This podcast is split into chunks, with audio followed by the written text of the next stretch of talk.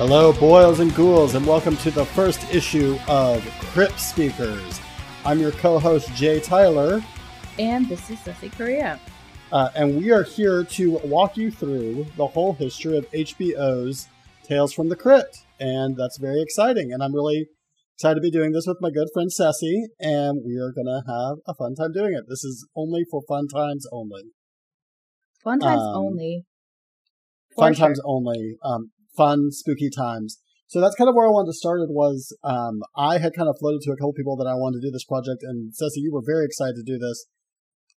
I do not really have history with tales outside of being an adult. Like, so as a child, there were two issues with me being a real Tales from the Crypt fan. A, uh, we never had HBO growing up, and B, I was a big chicken about horror stuff.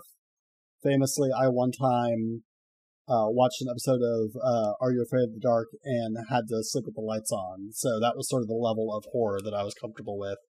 What What is your familiarity or past or history with the series? Um, I watched it as a kid for sure. Uh, and funny thing is, I watched it. I mean, I grew up in Mexico, as you know. Uh, mm-hmm. and I watched it in Mexico. And honestly, I can't remember if I watched it in Spanish or in English. Uh, oh, it must have been it must have been Spanish though. Sure, uh, I think just like just like on regular TV, uh, but it did come on very late. Um, I have very fond, I want to say memories of watching it. I remember I remember loving watching the show and like looking forward to it, but I can't tell you a single episode. Like I just right. don't remember. It's been that long. I must have been less than 10 years old. Like I was really little. I don't know why my parents let me watch it to be honest. Mm-hmm, um, right. but honestly, I think I think that if you were a kid and you watched Tales from the Crypt or even things like Are You Afraid of the Dark, shows like that, you're probably a horror fan now. Like I right. think it makes you. Yeah, absolutely. Um so it's this is interesting for me because I get to revisit a show that I loved as a kid that I remember with fondness, but I don't actually remember or know anything about. Right. And so we and we'll we'll be diving deep into sort of the history of the show as well as like individual episodes and kind of talking about the weirdness of it. But it's a really weird show like when you break down what it was. Like so when you talk about like being like a you know, a horror fan now and I've developed into being more of a horror fan as I've grown older and out of my chicken ways.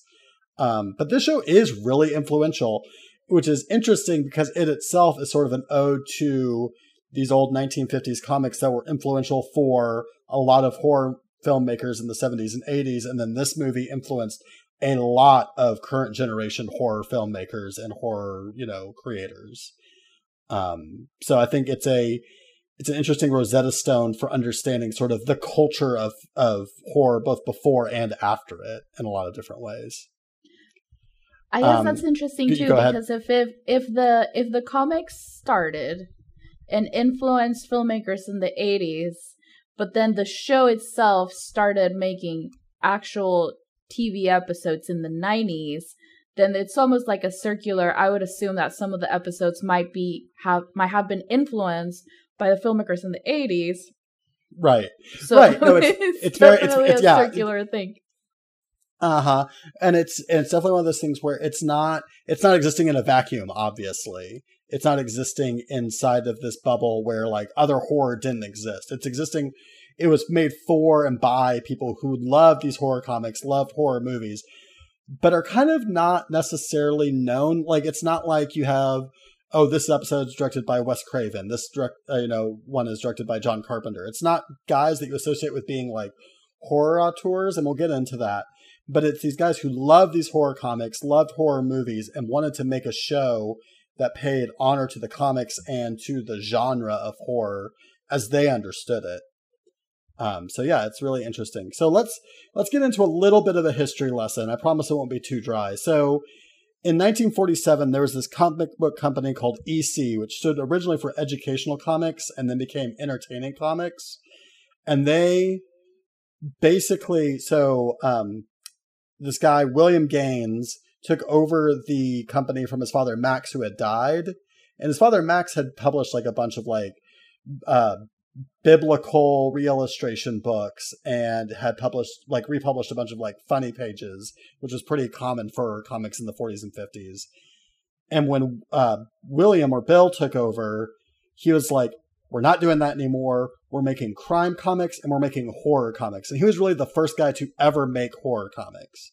Wait, so and, they went from they went from Bible comics to horror comics? Right, because after uh, Bill took over from his father. So yeah, no, well, and oh, and wow. yeah, they they were the whole idea was that these were originally like educational, like had these sort of high moral fiber um, as a company, and then when Bill took over, he was like, "Yeah, I don't want to do that." I'm, you know, he was this. He had just come back from World War II. He was actually planning to become a uh, high school science teacher when his father died, and basically said, and in his will bequeathed this comic book company to him. He said, "Well, I'm not really interested in doing what my dad was doing, but I have always had this idea." And like invented the idea of a horror comic book, basically, of like wanting to put these scary stories into comics. And they sold like gangbusters. Like there was a huge success.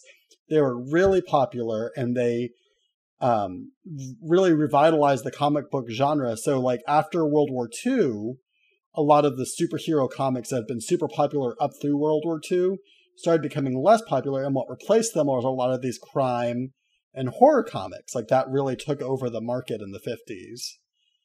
And then there was this book called Seduction of the Innocent by Frederick Wertham, who uh, was, it was just this um, book that basically said comic books are destroying our youth. And these horror comics were the main topic of his ire. And that Just saying like that video like, games today exact like video games today, like rock and roll would be, at, you know, a couple years later. No, Wertham really was like, no, these comic books are what's causing causing juvenile delinquency. People are reading these kids, or specifically, are reading these comic books, getting these warped ideas, and playing out the things that are happening in these comics in the real life. And so there were congressional hearings, were all these things, and the comic books came very close to being governmentally like overseen. Um, and just like movies, what happened was the comic book creators also got up and said, hey, hey, hey, you don't need to censor us. You don't need to control us. We'll take care of our own business. And they created what's called the Comics Code Authority, which said what could and couldn't be in comic books. And if it if you didn't follow the rules, you wouldn't get the seal on your comic books, and then they wouldn't be able to be sold through the traditional avenues.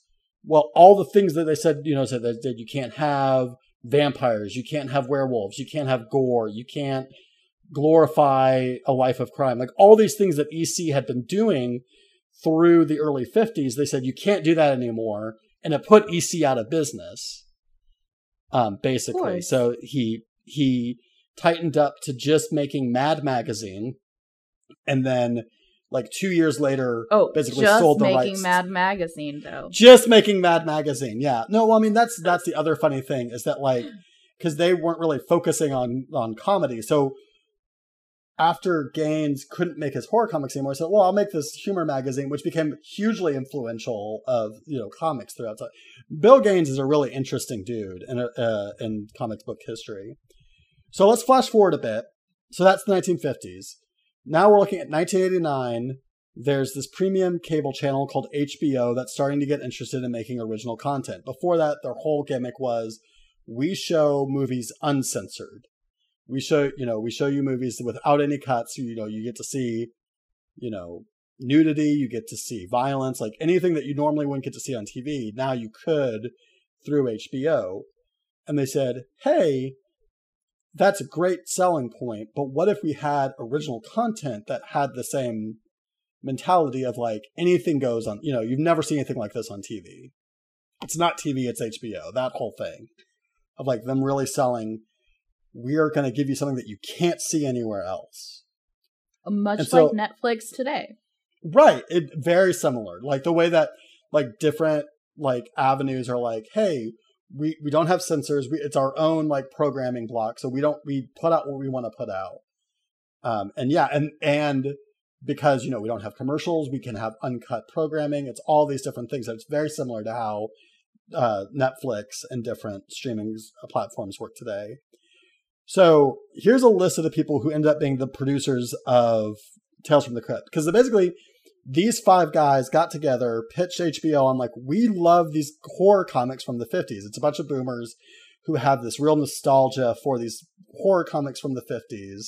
They said, we think that this is the perfect, this is exactly what you're looking for. These gross, sort of borderline amoral comics from the 50s. And we think we could make a show based on those that would fit exactly what you're looking for. And it's a really uh, uh, surprising group. So it's Richard Donner, who made the Superman mm-hmm. films, Walter Hill, who directed The Warriors and produced the Alien movies, and directed our first episode that we're going to be talking about mm-hmm. today. Joel Silver, big time action movie producer, went on to produce the Matrix movies. And, and probably the biggest name of the bunch of them, Robert Zemeckis, yeah, uh, I noticed that too. so Robert Zemeckis is definitely like now, especially like you know this is he, so this starts between Roger Rabbit and Back to the Future too, is when he's like is getting involved with Tales with uh, Tales from the Crypt.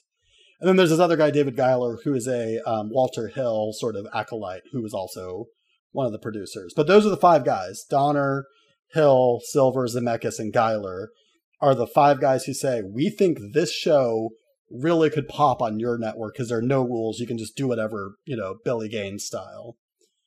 Um, I like how so. Robert Zemeckis went on to create one of the most horrific films of all time, um, called The Polar Express. Right. Well, yes, he, he he he has made other uh, horrific images beyond just what we'll see here. yes. I mean, Zemeckis, I think, is a really interesting guy to dig into, and I think that um, his episode is the second episode, which we're not talking about today. Um, but he, I mean, he make like the movie, the episodes he makes on the show are really interesting, really diverse, um, and super weird. Robert Zemeckis is a weird filmmaker, um, because he he made, you know, Polar Express, he made Forrest Gump. You know, he he has a diversity and depth to his authorship that I think is really unique. Um, and I think digging into his uh, contributions to this uh, will be interesting. Um, I the last thing I kind of wanted to say before we get into the first episode is one of the things I like about Tales from the Crypt is that it doesn't. So you know there are a lot of anthology shows out there, you know, and and these the guys who are making this were definitely influenced by things like The Outer Limits and Twilight mm-hmm. Zone and all that. Um, but a lot of those, and like, you know, modern day, we would think of something like Black Mirror. Uh, but a lot of those shows have a central auteur that is kind of controlling the narrative and style of that thing. So, like Rod Serling with The Twilight Zone or Charlie Brooker with um, Black Mirror. Um, or Jordan Peele with the uh, revival the, of Twilight Zone. The, the new Twilight Zone, exactly. Like you have some guy who's at the head saying, like, I'm in control of the quality of this thing. I'm in control of the tone of this thing. I'm going to make this all kind of work together. Tales from the Crypt really doesn't have that, as far as I can tell. Mm-hmm. Um, there, there wasn't one person who was sort of at the head of it saying, "This is what the kind of stories we're telling. This is the kind of thing we're going to be doing." It doesn't really have that, which is interesting, as we're going to get into it more. Uh, that it's kind of all over the place, and there are some real great episodes, and there's some not real great episodes that'll that'll kind of crop up. Um, but I like that diversity. I like that it's kind of a grab bag of like, here are a bunch of people who love horror, who love really getting nasty with it. Um, but there's not like a unifying singular like vision of like this is what makes a Tales from the Crypt episode. Uh, so with all that said, let's get into Walter Hill's episode number one, "The Man Who Was Death." Yes. So this was a really interesting episode to get back into Tales from the Crypt after having not seen it for over 30 years, I guess. Um, because in my head, I kind of associate the show with very horrific, um, I don't know, imagery or I, I also remember it being funny and I remember laughing. Uh, and this uh, this episode did not live up to my memories of the show. I'm not saying it was bad, uh, but it was very different than what I remember liking the show for. Um, mm-hmm. So we open obviously with the crypt keeper, uh, and he's uh, talking about mosquitoes. He has a big mosquito zapper, and he's talking about how fleeting life is uh, as a mosquito kind of zaps uh, its way into that bug zapper. Uh, and then from there, we are taken into uh, the actual storyline. But one thing I thought about watching the opening is that we don't really have shows anymore with a host. It seems to me that that was maybe Mhm. kind of a very 90s thing because it makes me think of it makes me think of this show. It makes me think of um is it Fact or Fiction? The um the show Oh, with uh um Frakes on it, who like is doing these like little intros and outros. Yeah, yeah. No, I mean that, that's definitely pulling from a very similar vibe. I mean that's also something that's pulled from the comics. Like the the comics would have these people who would introduce the stories and then like have little outros that would go into the next one because they would have multiple stories within one issue. But yeah, like it, it it's it's something like the only example I can think of is Jordan Peele in the new Twilight Zone, and that's just doing the Twilight Zone thing. Like it's not really Yeah. It's like you can think of the Twilight Zone uh with Rod Serling and then like I can't think of any other shows aside from Tales from the Crypt and uh I wish I could remember the name of the show now. Let's say uh, Factor with Jonathan Fiction. Frakes. Yeah. Yeah, Factor was- Fiction. Ripley's Believe It or Not, Fact or Fiction, I think was the full name of that Yes. show. Uh so and yeah, that one has a host as well, kind of taking you through like what kind of guiding you through much like Will Smith will explain the the plot of the movie to you in a rap song. They kind of also explain to you what you're about to watch and kind of put Right. it in context and have this like framing device. And I feel like we don't have a lot of shows anymore, if at all, with that format. So I found that really interesting um, just watching it. But anyway, we get into the actual story about this guy, uh, Charlie Ledbetter, who Mhm. was on death row. Uh, and I wrote extreme low angle because as uh as you get into this like sort of like shot of like this jail and this guy um I guess about to receive the last rites before he goes to the electric chair it felt so 90s to me um it Mm. also uh a little bit reminiscent of like that 1984 uh Ridley Scott commercial like the lighting Sure. is just very much of that period and the angles like just everything really screamed to me 90s film It's something Uh, that you definitely can tell that they thought a lot about shot composition and they thought a lot about how they were framing things. Like the opening scene is, yeah, Ledbetter like being walked to basically his death. And it's just this like, yeah, like low angle, tight, claustrophobic feel. Like it's it's very stylized in the way that it's yeah it's not it's not bad it's um it's uh It's just very nineties. to- Like, like yeah it- exactly Well, and, it, and, Um, it, and it highlights that comic book feel almost like it. It, it, Yeah. it doesn't. You you don't feel like you're seeing something that's really happening, and it, we'll get into it. But like the main character in this does not talk like a real human being, like the way that he sort of And talks about things. we will definitely get into that because one of the things that i wrote is i literally don't understand this guy um so so yeah uh we um start with that scene then we see this guy uh kind of talking uh and telling us a little bit about i guess charlie and then telling us about himself and it turns out he's uh the executioner or i don't really know what his job title was yeah, yeah. He's Um, he, he he's the guy who pulls the lever of the yes uh, electric chair. Which is interesting though because he kind of fancied himself an electrician too.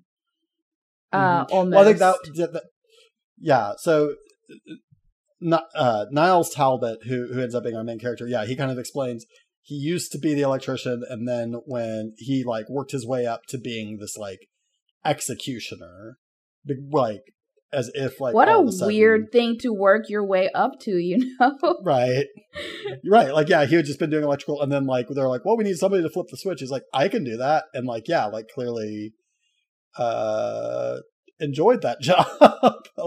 yeah, and and he talks about how you know it. Just as I'm thinking, oh, what a horrible way to die. Uh, it's almost like the writers know that you're thinking and feeling that because the next words out of Niles, uh, Niles's mouth are, you know, it actually is a really fast death. Like it's supposedly, you know, your brain, I guess, fries and then like you don't feel a thing afterwards. Uh, and he almost he kind of makes it a point to um electrocute the guy, turn off the lever, and then like just do it again for good measure. Um mm-hmm. and but yeah, he he talks about how like it's supposed to be quick and painless, so to speak. Uh, but we'll get back to that. Mm-hmm. And uh, I wrote that this guy has a really thick THICC Southern accent. Uh, and I was just having a really hard time kind of understanding it because it felt really um, forced. Yeah, so I, I want to talk about this performance a bit. So this the, the, the actor who plays this role is this guy William Sadler, who I think is a wonderful sort of character actor. He's done um, a bunch of stuff. Sure, he is. He his what I most know him from is he is um, the Grim Reaper in the Bill and Ted movies. Um, but it's a wild performance from him. He's going real big, which I think, yes. give, given the the source material, I think works. Yeah. Um, like I think he he definitely is like leaning into what what the script is asking of him. Um, but I want to I want to run a couple names here by you. So this is one of the things I learned in my research. Uh, so William Sadler was originally like just interviewing for a, a minor role in it in the episode.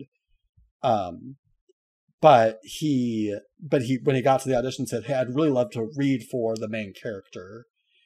And Walter Hill, who directed this episode, said, "Ah, oh, you know, we got some other guys. We've got Christopher Walken and John Malkovich who are going to be potentially coming in to read for this role." but we'll let you audition. And he was so impressed by his audition that he he gave him the role over Walken and wow. Malkovich. So right off the bat, so I, I only want to highlight that. So right off the bat, they had really high ambitions of the people that they wanted to get on this mm-hmm. show. Like they weren't. This wasn't slumming it. Like the whole idea of the show was, we're kind of making the skeezy horror show, but we're gonna have like a list talent. Like we're getting, you know, oh, Walter absolutely. Hill and Robert Zemeckis to direct episodes. We're getting these big name actors to you know to show up for because it's just one off episodes. You don't have to get them. And you can contract. totally tell when the show started to take off and be really popular because as you start seeing, uh, I was making my way through. Uh, I haven't watched anything beyond or rewatched anything beyond this first episode, mm-hmm. but I started reading through episode lists. And as the show progresses, you definitely start seeing like really big name celebrities almost every week. So it's almost like you can tell, like, oh, this is the cool show to be on now, and everybody wants to be in it. A um, hundred percent. There's a yeah. there's a one episode that is uh, directed by somebody who I did not know ever directed anything, and I was like, huh. So I'm very much looking forward to that one. But um, I think that it's. I'll just go ahead and say it now. There's an episode of the show that's directed by Arnold Schwarzenegger. Whoa. Which is crazy. like he, I was like, is this the only thing he ever directed? He directed this. he directed one uh, made-for-TV Christmas movie of all things. So anyway, uh, side side tangent aside, but yes, no like, problem. No, I, I just wanted to punch that. That I think I like Sadler in this role, but you're right. Like he, it's a very forced accent. It's, he's playing very exaggerated. Um, but I don't think he's out of touch with like the tone he, that the episode's yeah. going for. One of the things uh, that my lovely spouse mentioned, though, speaking of uh, big names, is that if they ever remake this, it's gotta be with Matthew McConaughey as the lead character. Sure, and I, I think that, that, he would completely nail it.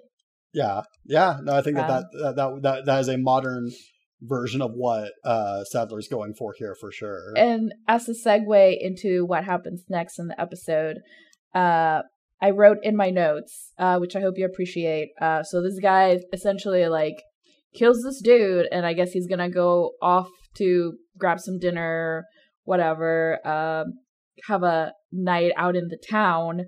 Uh, so the next thing you see is again with the tight shots. Uh, it's actually Mhm. a really nice shot though of him kind of overlooking a bridge. And what I really liked about this shot is that it looks like any city USA because it absolutely looked like to me he looked like he was about to cross into Sixth Street right here in Austin, Texas. and we and we Uh, and, and we never learned where he is. Like it's never really specified what state, what city, where he's at specifically. Yeah, so it could be really anywhere, but literally I wrote like this guy wearing a fedora looking like he's about to hit 6th Street. Uh Yeah. he he definitely had a look. Uh Mhm. which I thought was really interesting that it's like okay, well I'm done with work, let me go go have a drink or I guess he ends up going out for dinner. Uh and while he's having dinner, he catches uh a news uh a newscast that says that death penalty has been revoked. Is that the right word? Overturned. Right? Yeah. They're they're they're, they're abol- uh, abolishing. Abolishing they're, the they're, death they're, penalty. they're no longer going to be using the death penalty in whatever state he's in. Um, it's been Yes, decided so- that it's not effective and that he's so he's effectively out of a job. Exactly. Uh, so he kind of goes back um, to, I guess, the jail, and he says, um, "Yeah, so I guess I don't have a job anymore." He's talking to the the owner of the jail. I don't know. Oh, like the warden of the jail or whatever. yes, like whoever, that. yeah. Yes, he's talking to the warden, and he's like, "Yeah, well, I guess I don't have a job anymore. Uh, can I like do anything else?"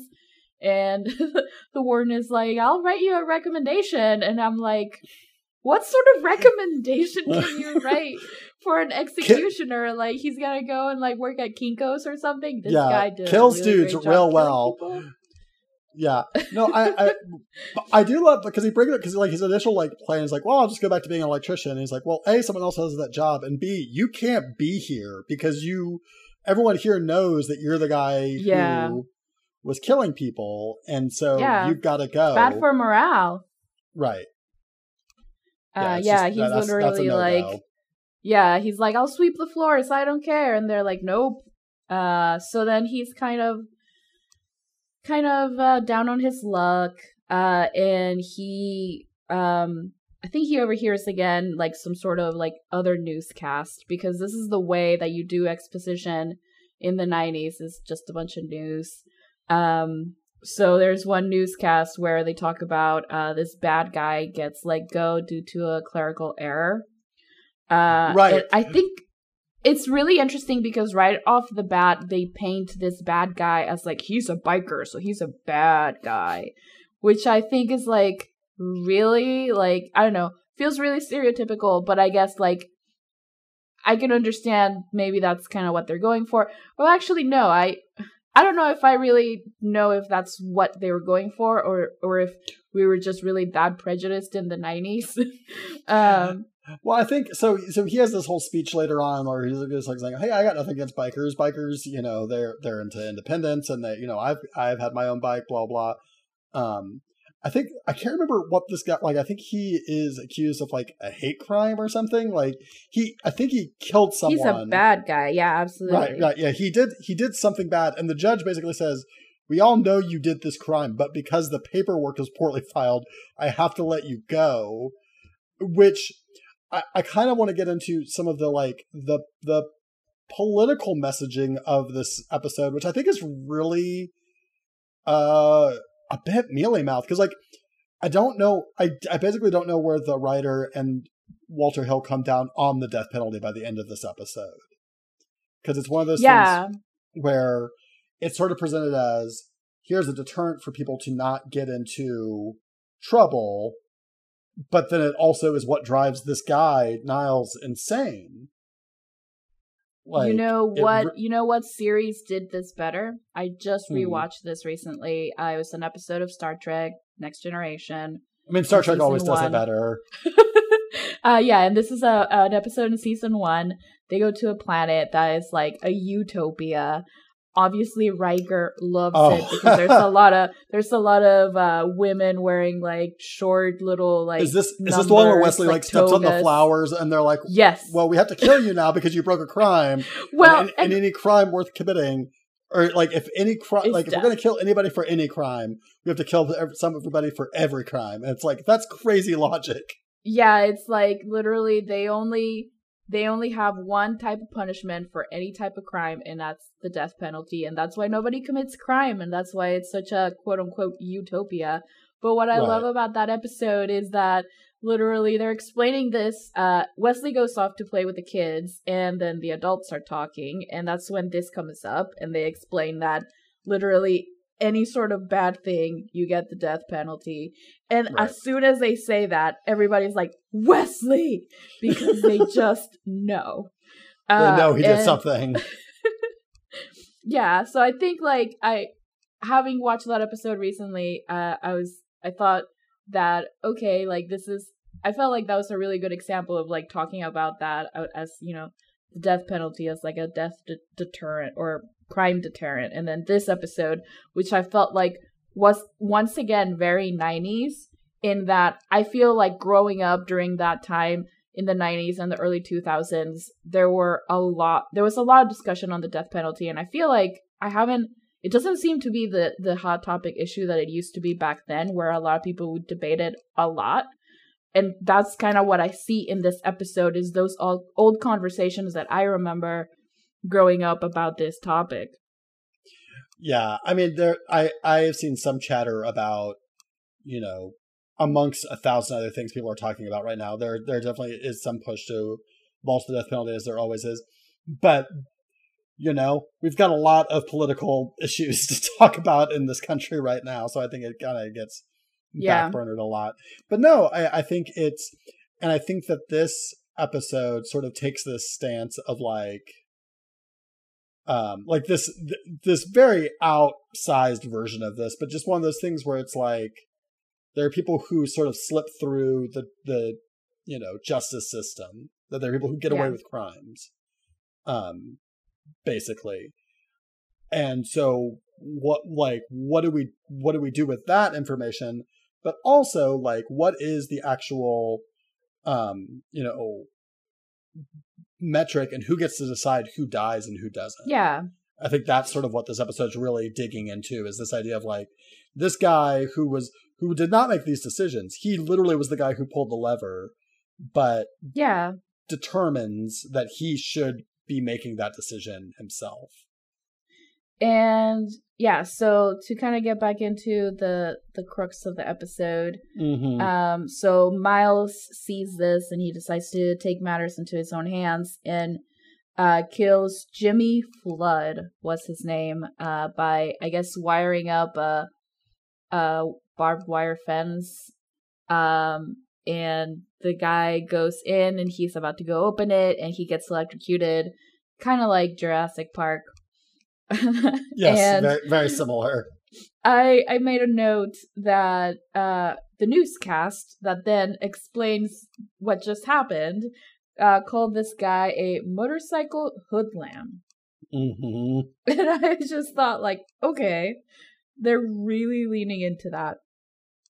Um and then he starts talking to someone um about all of this stuff uh and they have a conversation about the death penalty uh, or actually, I think this might have been just kind of like his stream of consciousness throughout the show. And he says something like, "Oh, people complain that it's only minorities who get the chair." Uh, yeah, he, can we talk about this replies- racist bartender that he's hanging out with? Yeah, yeah. So yeah, it's only minorities who get the chair. And then his reply is, "They're pretty dark when I'm done with them." What? Yeah. Yeah, what a crazy talk about a thing that you couldn't get away with uh now. But like yeah, like a crazy line, a crazy sentiment. Um and it's it's we we skipped over it earlier, but he's talking to this bartender earlier and there's a line he has where he says they're treating you just like a guinea who just got off the boat. And it's just like, whoa, like I think it's one of those things where Niles is at is acting at a certain level, but he has this friend who's kind of almost like playing into his power fantasies and his sense. So like there's there is definitely this like um angry white man aspect to this story as well. Yeah. You know, and then on you know, having grown up in Mexico, I don't know what you know some some things mean. So I literally Sure. have no idea what what being a, a did you say a guinea? Guinea. I believe I also am not sure. I believe that is a uh, offensive term for Italians. Well, I'm learning all sorts of things today. Mhm. Um, yeah, I guess yes, things like that are probably gonna just not even, not even gonna notice because I'm like, I yeah, like if I didn't understand what he meant, I'm just like, okay. right. Um, but yeah, no, I guess, it is. It's an offensive term for uh, wow, like recently um, immigrated Italians. yeah. So yeah, I guess these guys are definitely very racist. hmm Um, and not only are they racist, but you know, for a guy that works for the prison system, he doesn't clearly he doesn't believe in like the systemic racism. Uh, Right. In I mean- the, in in the system. So It, uh, it is if worth anything, mentioning he that kind of Char- supports it. right. It's it's worth mentioning that Charlie Ledbetter at the beginning of the episode was a black person. Like, so the episode opens with this black man being executed by this guy, him getting fired, and him just going on this rampage. None of the other victims of his are black, but it is significant to point out that Ledbetter himself was black. Yeah. Um, so anyway, after that, uh, that very uh, upsetting exchange, uh, there's, I believe, another newscast, uh, where um, some guy and his mistress, I guess, get off the hook for the death of the guy's wife. Uh, and once again, uh, Niles decides to go and take matters into his own hands. Uh, and I wrote hot tub naked time because the show was on HBO, and you know you have to have your your requisite boob time. Right. Um, well, so and plenty of- somehow, I was gonna say we'll get plenty of boob time later, but yeah, this is the this is the first example of nudity on uh, Tales from the Crypt. Is this scene yes. where they're having a little Um, naked uh, hot tub time? So yeah, somehow he finds out where they live, and he, I guess, figures out a way to try to rig the hot tub. And honestly, couldn't tell if he was electrocuting them or just turning on the hot tub really, really hot. I think Uh, he's ele- I think all of his deaths are electrocution. yeah, our based. I think electrocutions. because he's an electrician. Um, that that's why. yeah. his- Well, that's why I was like, well, if he's an electrician, he could have potentially just turned it really, really hot. that's, that's um, fair. but yeah, it, I, it was a little unclear to me if they were actually being electrocuted or like, okay, they were being cooked, but I didn't know how they Yes. were being cooked. Yeah, Um, so yeah, he he goes and kills these guys off. Um, and there's some very uh very uh dramatic music while this happens. Um, and The- then he decides to go to the strip club because I guess, and this is where I think it's it, the the narrative kind of gets really interesting because up to this point there's been a very clear he watches something on TV, he goes and does something. But then all of a sudden, uh, we cut to him going to a strip club and he starts talking about women. Uh, and he says, I never had problems with women. I went out and just got them. Easy peasy Japanesey. What? yeah, yeah. He has this. Yeah, he has this whole speech, but like oh, yeah. basically saying like, don't be subservient to women, or And- you'll be taken advantage of. The other thing that he says that I hated uh, is treat whores like queens and queens like whores. Because women can only be two things. It's like the Right. same old same thing of like you know a woman is i- is either an angel or a whore uh which i was like oh okay fine you know fairly reductive type of thinking um def- and it's like okay. this is the point where they, they, they, if there's any doubt in your mind up to this point that Talbot's a bad dude, yes. this al- this obliterates that. yeah. At this point, um and it so it's interesting that from the beginning they've tried to make you see things from his point of view but the longer you start hearing his thoughts the more you kind of dislike this character right? um so he's there apparently to kill the head stripper uh and he gets caught trying to kill her at the strip club but it's unclear if this is a woman that he has a past with, or if he's just killing her because she is the head stripper, and now strippers need to die because he's escalating and who he sees as being worthy of death. That very well could have been his motivation. I think at this point it wasn't clear to me what his motivation was. And what I thought was interesting from a pacing perspective is that we had essentially uh, we spent a fair amount of time setting up the first and second kill, and then this one is almost like almost feels like on a whim. It feels very fast. There's no setup to this one at all. Right. Um, so it, it almost feel like either they were running out of time or maybe they were trying to treat it as like an escalation uh, where there was almost no lead up. Um, right. And it's worth mentioning here um, for folks who don't know, the show's only 30 minutes long, which I think you said was a surprise to you, like coming back to it. Yes, because I remember it, it being like an hour. right.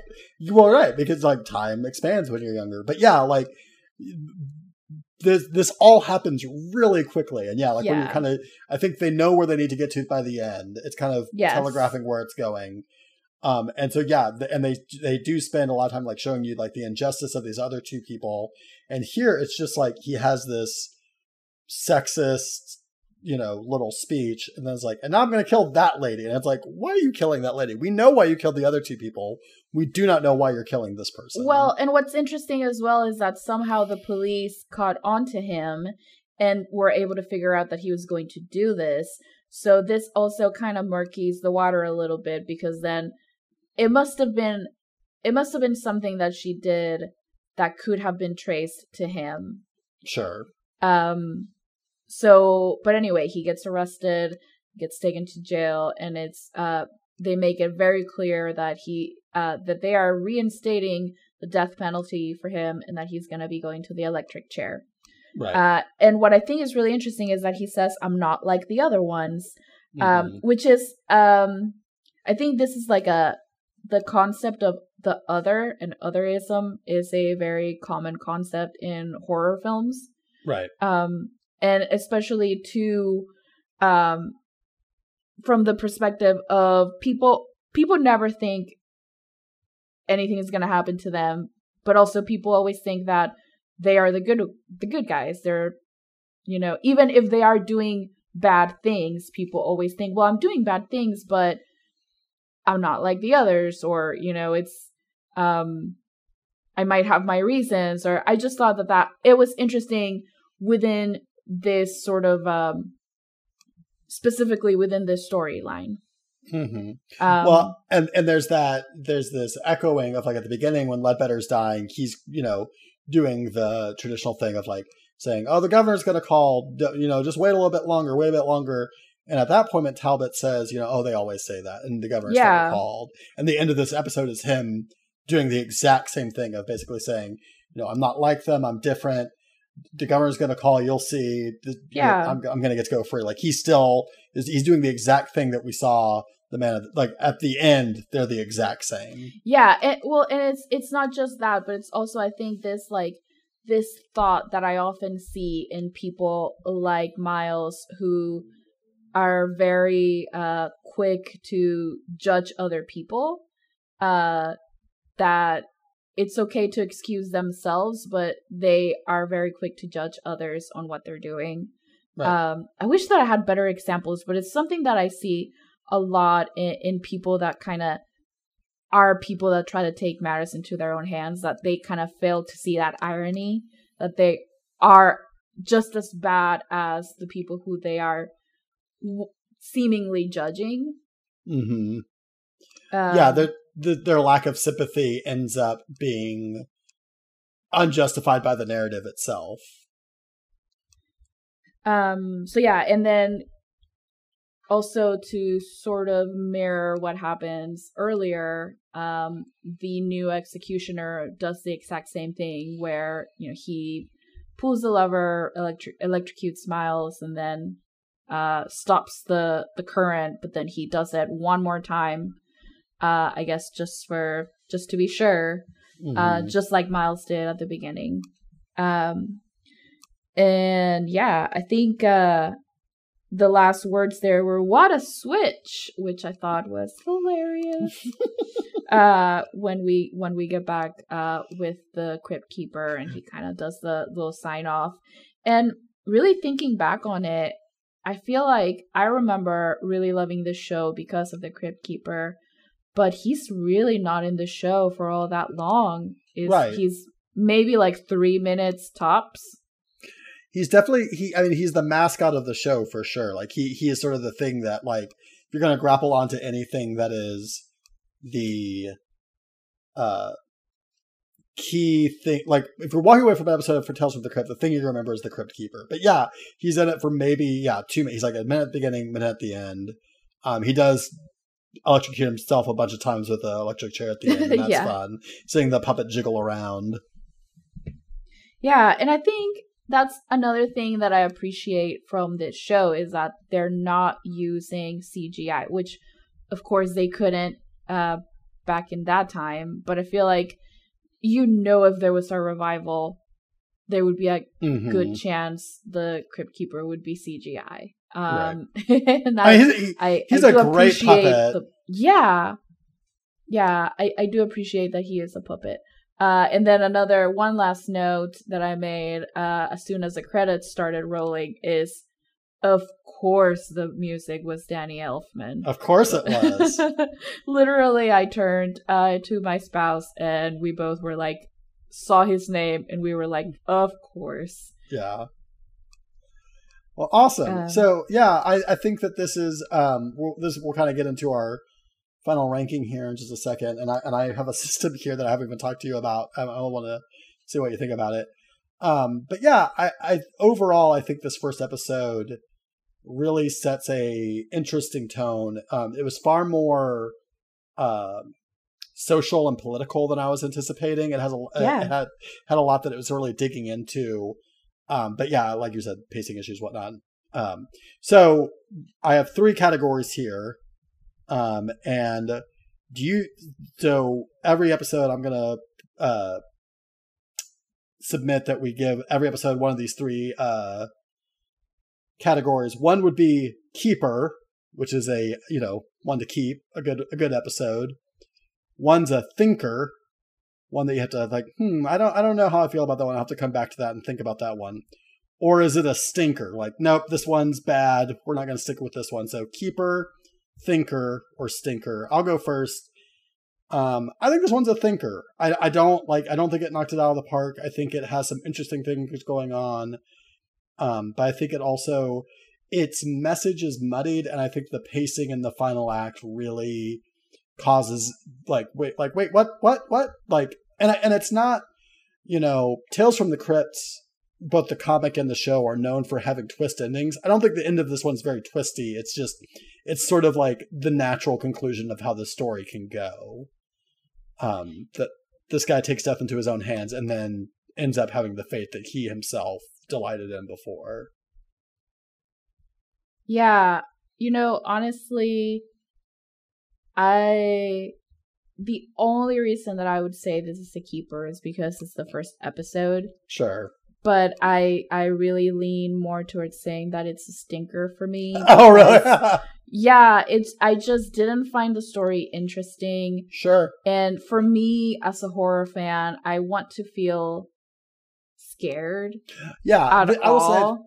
This is not a this is this is a weird first episode because it's not especially like horror story. Like I said, EC was known for making horror and crime comics, and I would describe this as more of a crime story than a, Yeah. than a and even if it was a crime story, it's got to be interesting. And I just don't find this interesting. Mm, Uh, and I, I found a kind of cliche of, you know, Absolutely. executioner who continues to sort of be an executioner.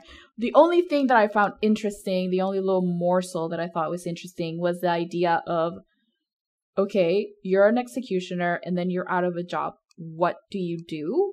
mhm. um I found that little bit interesting, Which, but which they don't really explore it. Right? I was about to say the show does the episode doesn't really explore that because you don't like you never you don't see um, Talbot going to like job interviews or anything. You just see him hanging out with his racist bartender friend and going to kill people. So they don't really even explore that to the full extent that they could. Yeah, So, and okay. like I realize I realize that they have a limited time, but I feel like if Mhm. the story had been this guy who used to kill people loses his job and is kind of having this existential crises uh or crisis over it, then uh I would have loved to explore that. I feel like that would have been much more compelling to me than just oh he sees that you know these people are um walking away uh scot free from whatever they did and he takes matters into his own hands. Like it just it, that was not necessarily um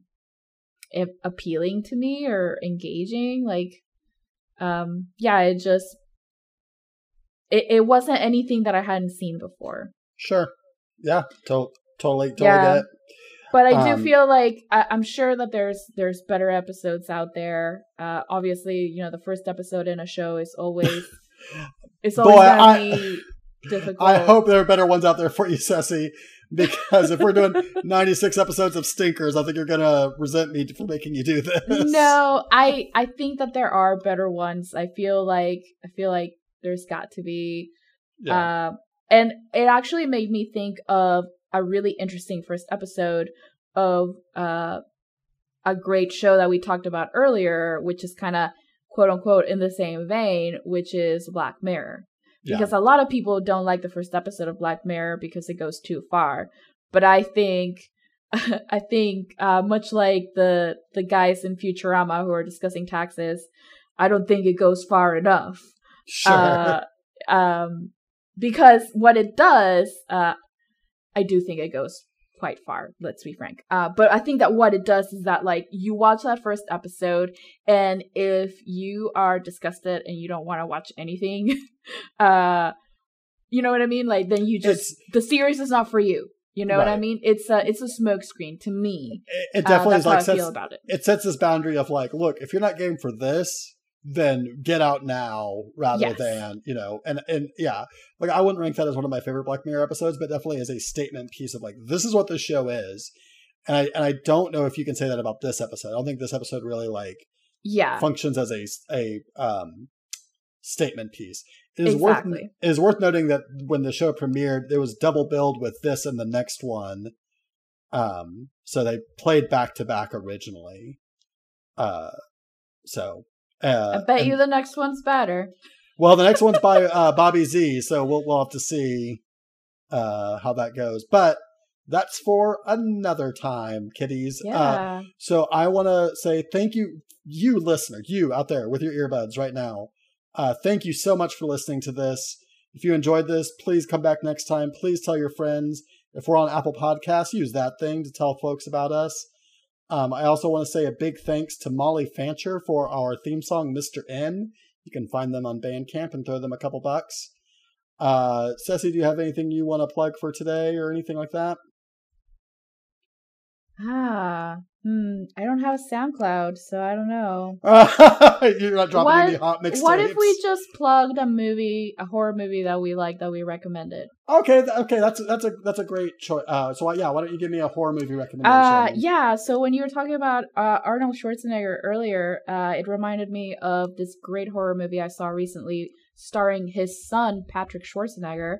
Uh, the movie is called uh, Daniel Isn't Real, and it's available on Shudder, and it's really really good. I highly recommend it and uh, patrick schwarzenegger just gives an amazing breakthrough performance. Uh, i would watch it just to watch him. He really is uh, awesome and it's a it's a fun movie. All right.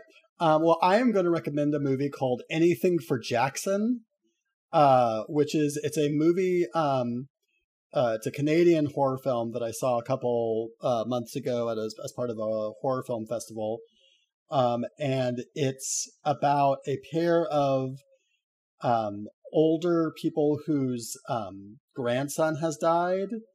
Um, and they happen to be Satanists. And so they have this ritual that they have to perform to resurrect their uh, dead grandson. And it goes um, expectedly horrible. Uh, so you can check that out. I believe it's on Amazon Prime. I'm not sure where else you would find it, but uh, it's anything for Jackson. Good flick. Awesome. Uh, but with that, um, I think we're going to call it a day, and we will see you next time on Crypt Speakers. Bye. Bye.